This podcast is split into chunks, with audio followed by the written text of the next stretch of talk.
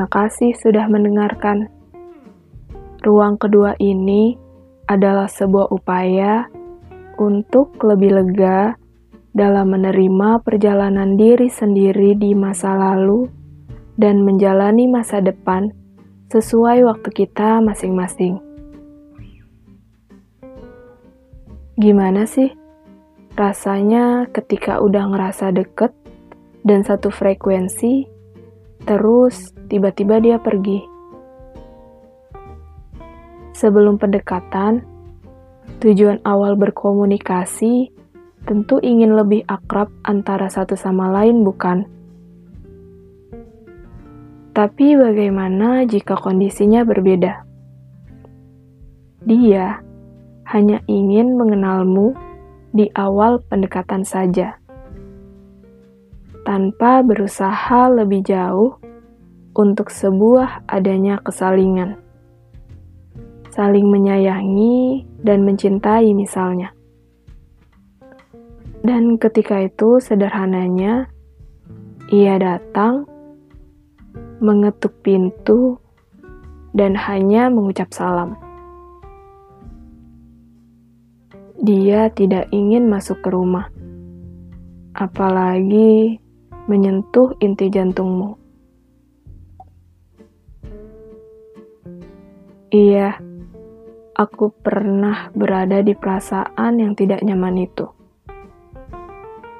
dia tidak benar-benar ingin membangun suatu komitmen. Dan lucunya, ada rindu yang merusuhkan pikiranku saat itu.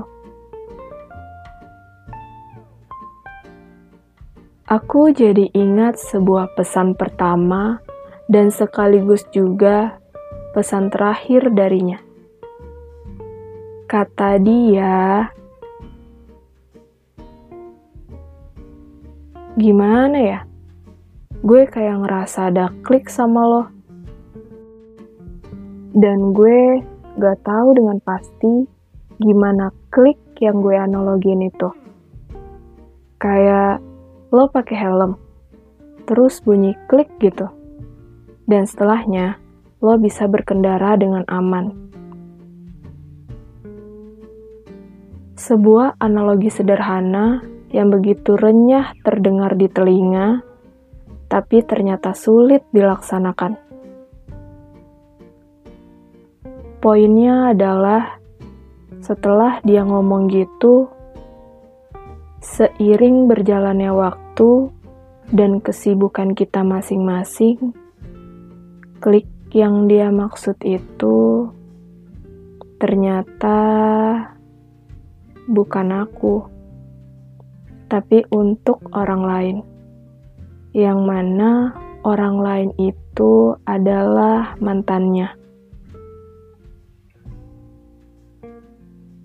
Ya, ya udah. Bukankah waktu akan tetap berjalan sebagaimana mestinya? Meskipun yang kita punya nggak sempurna. Pada akhirnya memang semesta belum sempat melihat kebersamaan. Sementara aku harus pandai menyelamatkan perasaan. Dan bagiku, mengenal dirinya terlalu dini jika disebut sebagai kenangan. Sialnya, kita nggak pernah benar-benar memulai. Jadi, aku hanya ingin mengucapkan terima kasih ya sudah hadir dalam kehidupanku, walau sebentar dan tergesa-gesa.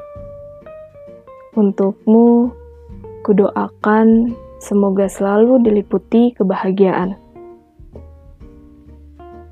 Dan besok, aku harus lebih bersiap untuk segala perjalanan yang lebih panjang dan tentu harus menyenangkan. Karena kita bisa merencanakan apa pun dan kepada siapa pun. Tapi kita nggak akan pernah tahu apa yang kita hadapi di hari esok. Jadi, jangan pernah berharap apa pun. Sebab, dengan atau tanpa adanya dia di sampingku, hidup masih harus diperjuangkan. Meskipun itu retak-retak dan belum sempurna. thank you